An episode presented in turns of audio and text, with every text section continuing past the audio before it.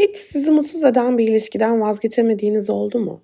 Ya da çok isteyerek girdiğiniz ama artık ayaklarınızı sürüyerek gittiğiniz bir işten vazgeçemediğiniz, çok isteyerek girdiğinizi zannettiğiniz bir bölümde mutsuz olduğunuzu fark ettiğinizde yine de kendinizi o bölümü bitirmeye zorladığınız veya mesleğinizi yapmaya başladıktan sonra onun tam ortasında ben ne yapmışım ya ben hiç mutlu değilim ki dediğiniz ama yine de o mesleği sürdürmeye devam ettiğiniz. Vazgeçmek hiç kolay değil öyle değil mi? Ben nereden bileyimin 13. bölümünde vazgeçmeyi ben nereden bileyim diye soruyoruz.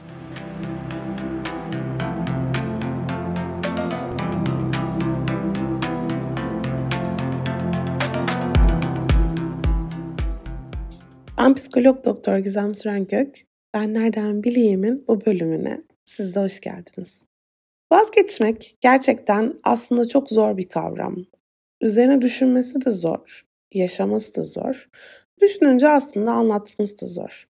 Bugün bu podcast'i kaydetmeye karar verdiğimde vazgeçmek üzerine düşünürken o kadar çok farklı bağlamda vazgeçebileceğimizi veya vazgeçmekten kaçınabileceğimizi fark ettim ki ölümü hangi konulara daha fazla odaklıyım diye düşünmekten bir türlü başlayamadım. Şimdi baktığımız zaman vazgeçmeyi genelde romantik bağlamda anlıyoruz. Bir ilişkiden vazgeçmek gibi, bir kişiden vazgeçmek gibi, mutsuz olduğumuz bir durumu sürdürmek gibi. Aslında bir işten, bir dersten, bir idealden vazgeçemeyebiliyoruz. Bazen bir okuldan, bazen bir daireden, bazen bir meslekten veya bir parktan vazgeçemeyebiliyoruz. Vazgeçmemek için çok haklı sebeplerimiz olabiliyor. Ama bazı durumlarda vazgeçmemek bize vazgeçmekten daha fazla zarar veriyor.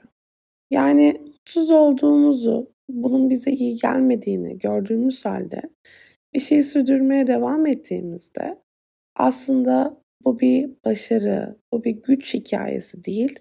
Tam tersi aslında bir kopamayış ya da bir içinde kalmaya devam ederek kendimize zarar veriş hikayesi olmaya dönüşüyor. O yüzden de doğru zamanda vazgeçmeyi öğrendiğimizde kendimize çok büyük bir iyilik ediyoruz. Peki vazgeçmenin altında neler var? Mesela en önemlisi ben bu ilişkiye, bu işe, bu mesleğe, bu bölüme, bu okula çok fazla yatırım yaptım. Çok fazla zaman harcadım. Kimi zaman para yatırdım. Ve buradan çıkarsam şu ana kadar buraya koyduğum her şeyden vazgeçmek zorunda kalacağım duygusu var. Burada batık maliyet yanılgısından bahsetmek istiyorum. İngilizcesi sunk cost fallacy. Bizim bir iş için veya bir ilişki için verdiğimiz emekler zaten verilmiş durumda. Ve bu emeklerden bugün vazgeçmediğimizde ve kalmaya devam ettiğimizde aslında oraya daha fazla maliyet yapıyoruz ve daha fazla şeyi geride bırakmamız zorlaşıyor. O yüzden de şu ana kadar verdiğim emekler boşa mı gitsin dediğimizde aslında daha da fazla emeği oraya harcayacağımızı garanti etmiş oluyoruz. Yine de bazen kıyamıyoruz. Kendimizi hatalı görüyoruz. Ben şunları farklı yapsam kesin düzelir diyoruz. Ama ya sonrasında çok pişman olursam diyoruz. Ve bu soruları sordukça içinde bulunduğumuz durumlardan bir türlü vazgeçemiyoruz. Hadi gelin bunların hepsine tek tek değinelim. Mesela kıyamamak. Bu kıyamamanın altında ben onu çok seviyorum. Ben bu işi çok seviyorum. Ben bu okulu çok seviyorum. Ah ben burası için ne emekler harcadım. Bunların hepsi var tabii ki. Ama bir yandan da mesela kıyamadığımız o ilişki belki bugün bizim öz saygımızı o kadar tüketiyor ki bu ilişkiden doğru zamanda çıkmayı başarırsak öz saygımızı çok daha çabuk toparlayabileceğiz. Ya da belki kıyamadığımız o okul şu anda bizden o kadar çok şey götürüyor ki belki daha erken o okulu bırakabilsek bir an önce yeni bir hazırlık yapıp yeni bir okulda kendimizi çok daha mutlu hissederek başlayabileceğiz. Veya kıyamadığımız o iş şu anda bizden o kadar çok şey götürüyor ki eğer bu işi bu noktada bırakabilsek şu ana kadar yaptığımız yatırım belki gidecek. işte batık maliyet. Ama bir yandan da bu işe daha fazla para yatırmayacağız, daha fazla emek harcamayacağız. Ve bütün birikimimizi, deneyimimizi başka bir işte daha anlamlı bir şekilde kullanabilir hale geleceğiz. Belki mesela mobbinge uğradığımız işte veya biz artık kendimizi hiç yetkin hissettirmeyen o işte durmamış olacağız. Ve kıymetimizin çok daha fazla bilindiği bir yerde devam edebiliyor olacağız hayatımıza. Peki ya kendini hatalı görmek konusu? Yani bu iş bir türlü ilerlemediyse kesin benim hatam vardır. Ben eğer daha fazla emek harcasaydım, sabahları daha erken kalksaydım, ona şu şu şu şekilde konuşmasaydım e, ya da o kadar farklı konuyu düşünüyorum ki zihnimde vereceğim, vermeye çalıştığım örnekler de o yüzden çok geniş kapsamlı oluyor. Ya da mesela şu şu şu eğitimleri alsaydım daha farklı olabilirdi diye düşünüyoruz. Peki neden biz hatalı olmak zorundayız? Yani bizim hatamız tabii ki var. Ben burada e, her zaman söylediğim bir şeydir. Yürümeyen herhangi bir durumda bu romantik ilişki olsun, bir iş ilişkisi olsun, bir okulla olan ilişkimiz olsun hiç fark etmez. Bizim de tabii ki bunda bir payımız var. Bir şeyleri daha farklı yapsak peki günün sonunda daha farklı hissedebiliriz. Ama diğer taraftan bugüne kadar yaptıklarımızı yapmış durumdayız. Ve daha farklı yapsaydım durum daha farklı olurdu diye düşündüğümüz noktada aslında elimizde tek bir seçenek var. Daha farklı yapsaydım diye düşündüğümüz şeyleri bir denemek. Ama çoğu zaman durum şöyle oluyor. Biz sadece kendimizi kontrol edebiliyoruz. Yani bu kontrol meselesi zaten vazgeçmek konusunda çok önemli bence. Ben hayatta neleri kontrol edebilirim? Ben mesela beni mutsuz eden patronumu kontrol edemem. Ben mesela sevmediğim bölümde ders veren hocaları veya o bölümde açılan dersleri kontrol edemem. Ben çok sevdiğim apartman dairemde üst katta, alt katta, yan tarafta oturan komşularımı kontrol edemem. Ben kendime dair bazı şeyleri kontrol edebilirim. Ama diğer insanları, diğer durumları o kadar kontrol edemem ki kontrol edemediğim unsurlar beni mutsuz ediyorsa ben onları kontrol edebilirim inancından artık kurtulmak zorundayım. Çünkü kontrol edebileceğim tek ama tek şey ben kendimim. O yüzden ben şunları farklı yapsam düzelir dediğimizde ve kendi üzerimize düşeni yaptığımızda durum hala çözülmediyse bunun düzelebileceğine inanmak artık gerçekten gerçekçi olmaktan çıkıyor.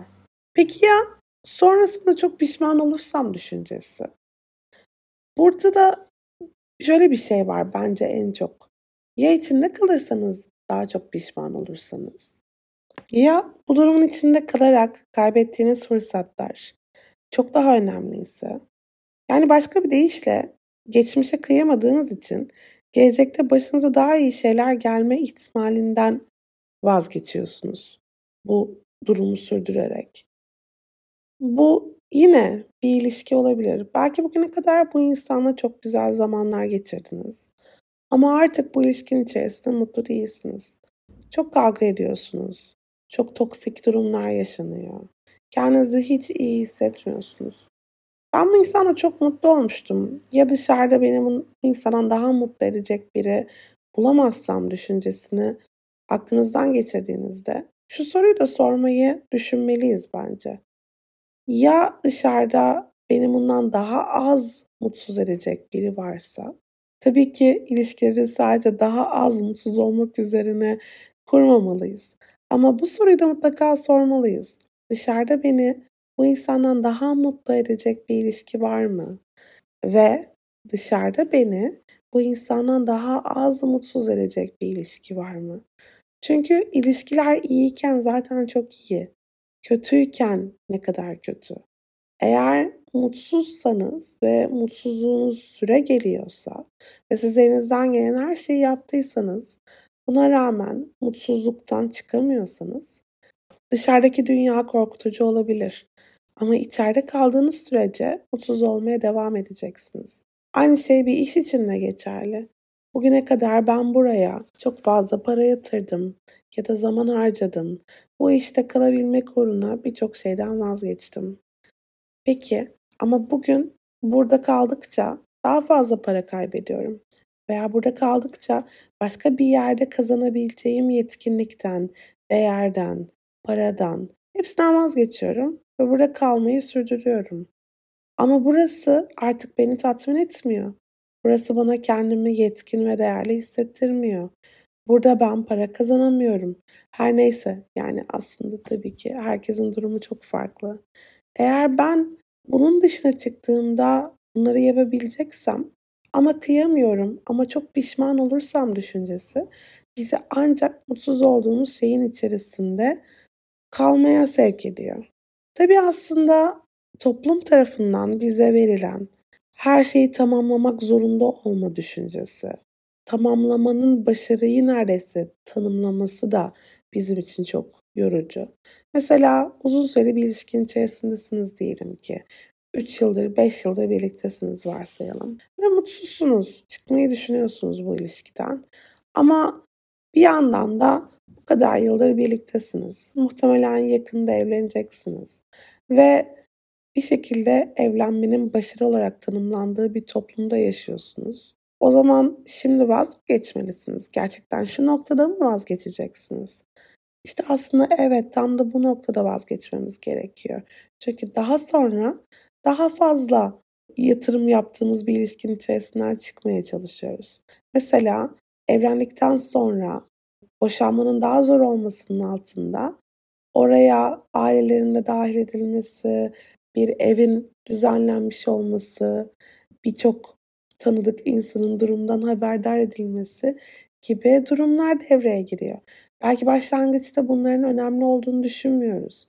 Ama toplumsal normlar bizi buna sevk ediyor. Mesela nişanlanan insanlar mutsuz olduklarını fark ettiklerinde yani nişanlandık zaten evlilik yolundayız bir evlenelim de görelim diye düşünüyorlar. Ve vazgeçmiyorlar ilişkilerinden. Ama aslında tam da o noktada belki ya ben daha da evlenmeyeyim yani nişanlıyken bile kendimi mutlu hissetmiyorum düşüncesine gelebilsek bu durumda daha sonra içinden çıkılması daha zor bir ilişkiye evriltmemiş olacağız içinde bulunduğumuz durumu. Aynı şekilde mesela bir okulda okurken diyelim ki daha birinci dönemimizde çok mutsuz olduğumuzu fark ettik.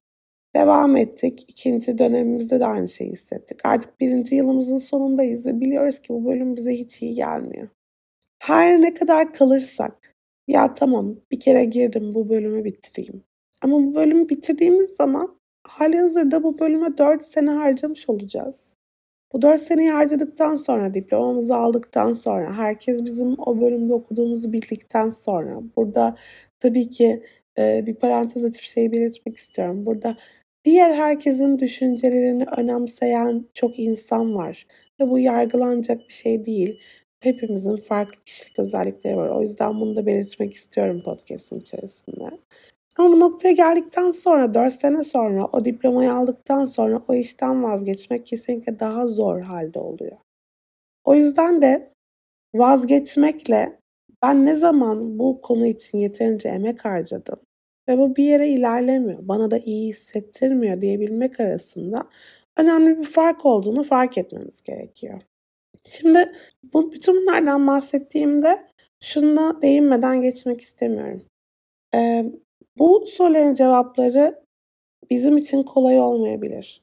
Daha önemlisi bugün podcast'ta sorduğum soruları kendimize sormak hiç kolay olmayabilir. Tam da bu noktada bir terapist size çok yardımcı olabilir. Bugünkü podcast'imiz Hayvel sponsorluğunda çekiliyor. Hayvel, online görüntülü görüşme yöntemiyle terapi alabileceğiniz bir platform. Sizi sizin ihtiyacınıza uygun bir uzmanla eşleştiriyorlar ki uzmanların da zaten e, bayağı aşamalı bir mülakat sürecinden sonra platforma dahil ediyorlar. Arkasından bu uzmanla sabit ve uygun bir ücret karşılığında görüşebiliyorsunuz. Hayveli siz de denemek isterseniz Bu podcast'te özel bir indirim kodu tanımladılar bizim için ve podcast'in e, tanım kısmında bu indirim koduna ulaşabilirsiniz. Terapi neden önemli? Terapi dediğim gibi bu podcast'te benim size yönelttiğim ve arkasından oluşabilecek birçok soruyu size yöneltebilmeleri için önemli. Çünkü bu soruları dediğim gibi kendimize soramayabiliyoruz veya sorduğumuz zaman aslında verdiğimiz cevapları duymakta güçlük çekebiliyoruz. Ama bunun bir uzman eşliğinde yaptığımız zaman hem soruları sormamız hem de verdiğimiz cevapları duymamız daha kolay oluyor. Peki ben bu podcast'in bu son kısmında yine de e, belki sizin de kendi psikoloğunuzla çalışabileceğiniz bazı sorular sormak istiyorum. Üstelik herkes psikologla görüşemeyebiliyor ve bazılarımız bu soruları kendimize sormayı da seviyoruz.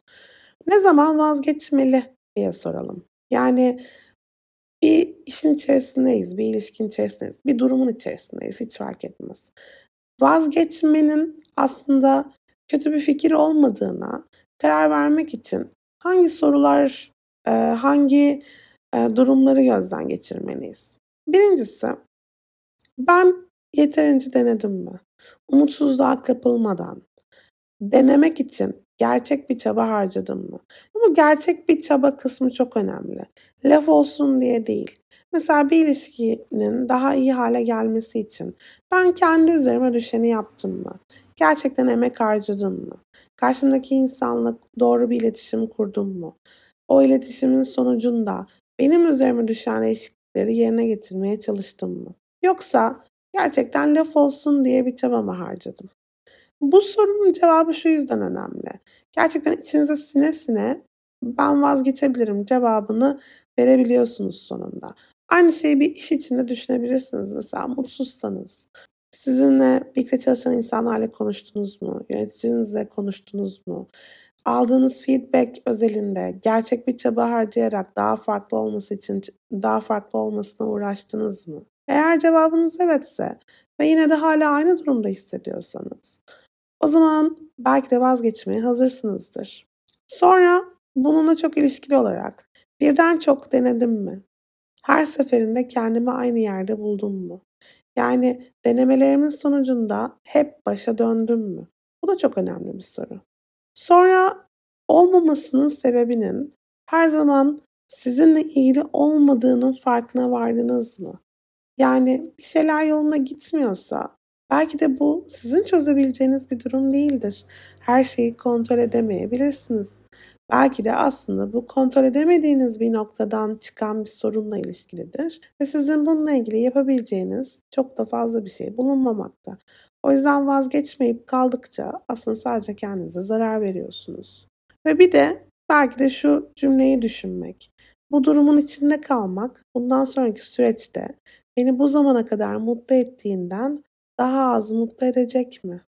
Yani şu zamana kadar belli bir seviyeyi tutturmuş olabilirsiniz mutluluk yönünde veya iyilik yönünde. Ama bundan sonra şu zamana kadar ortalama aldığınız mutluluğu ve iyilik halini alamayacaksınız. Bunun çok daha azına razı olacaksanız o zaman belki de vazgeçmenin zamanı gelmiştir. Birazcık böyle klişe bir cümleyle e, devam etmek istiyorum. E, çünkü aslında çok da önemli olduğunu inanıyorum. Vazgeçmememiz gereken tek bir şey var. O da kendimiz. Çünkü kendimizden vazgeçmedikçe kendi ihtiyaçlarımıza, kendi sınırlarımıza, kendi alanımıza sahip çıkıyoruz. O zaman aslında ya ben burada mutlu muyum? Ben burada iyi hissediyor muyum? Bu bana iyi geliyor mu sorusunu sorma şansına daha fazla kapılıyoruz. Bunu birçok durum için tekrar dile getirmek istiyorum. Mesela diyelim ki sağlıklı yaşam konusu. Mesela bir alışkanlığınız var, kötü bir alışkanlığınız var diyelim ki. Ve bunu yapmaktan da keyif alıyorsunuz bir yandan. Ama bir yandan her seferinde şunu söylüyorsunuz. Ya bu bana zarar veriyor ve vazgeçemiyorsunuz. O zaman şu soruyu sormanız lazım. Ben gerçekten bunu yaparken, bu kötü alışkanlığı sürdürürken olduğumdan daha mı az mutlu olacağım bunun dışına çıktığımda? Daha mı az iyi olacağım? kendim için, kendi iyiliğim, kendi sağlığım için hangi noktada bulunmalıyım? Çünkü belki de bu alışkanlığı sürdürdüğümde kendi iyiliğimden vazgeçiyorum. O yüzden de klişe olduğunu düşündüğüm bu cümleyi bu bağlamda vurgulamak istiyorum. Kendimizden vazgeçmediğimiz sürece iyiyiz, güzeliz. Kendimizden vazgeçmediğimiz sürece hayatı daha iyi yaşıyoruz. Daha dört elle tutunuyoruz hayata. Ve burada mutlu olmak kavramını çok kullandım ama şunu söylemek istiyorum. Bütün mesele mutlu olmak değil tabii ki. Hayattaki tek gayemizi mutlu olmak üzerine kurduğumuzda çok da mutlu olmuyoruz aslında. Ama iyi olmak, iyi hissetmek, kötü hissetmemek, kendi ihtiyaçlarımızı karşılayabiliyor olmak üzerine kurduğumuzda hayatımızı o zaman işte uzun vadede zaten mutlu da oluyoruz. İyi de hissediyoruz. Son bir e, soruya değinerek bu podcast'i bitirmek istiyorum. O da şu. Her ne yaşarsak yaşayalım. Bir şeyden vazgeçmek çok zor. Ama vazgeçme noktasına geldiğimizde şu soruyu sormak çok işimize yarıyor. Ben bundan neler öğrendim? Ben vazgeçmek üzere olduğum bu ilişkiden neler öğrendim? Ben çıkmak üzere olduğum bu işten neler öğrendim? Ben artık mutlu olmadığımı düşündüğüm ve vazgeçmek üzere olduğum bu bölümde neler öğrendim? Artık bu dairede yaşamaktan mutlu değilim ve başka bir eve çıkacağım. Ama ben bir önceki tecrübemde neler öğrendim? Bu ev arkadaşımdan neler öğrendim? Vesaire yani soruları tabii ki genişletebiliriz. Ben neler öğrendim, ben bu işten neler öğrendim sorusu o kadar önemli ki. Travma sonrası gelişme dediğimiz çok önemli bir şey var. Yani ne kadar travmatik şeyler yaşarsak yaşayalım. Ben bundan neler öğrendim, kendime neler kattım sorusu aslında iyileşmeyi en e, hızlı getiren sorulardan bir tanesi. O yüzden travmatik ya da değil, içinden çıkmaya çalıştığınız durumdan neler öğrendiğinizi kendinize hatırlatmanız vazgeçmeyi de biraz daha kolay hale getiriyor aslında. Ben bu işe, ilişkiye, duruma, bu yatırımı boşa yapmadım. Ben bundan şunları şunları öğrendim ve bu şekilde çıkıyorum bu durumdan demenizi sağlıyor. O yüzden de neden vazgeçmeyi düşünüyorsanız, hangi durumdan sıyrılmayı düşünüyorsanız bu soruyu sormadan bu kararı vermeyin derim. Beni dinlediğiniz için çok teşekkür ederim. Bir sonraki podcast'te ne konuşacağımı henüz bilmiyorum.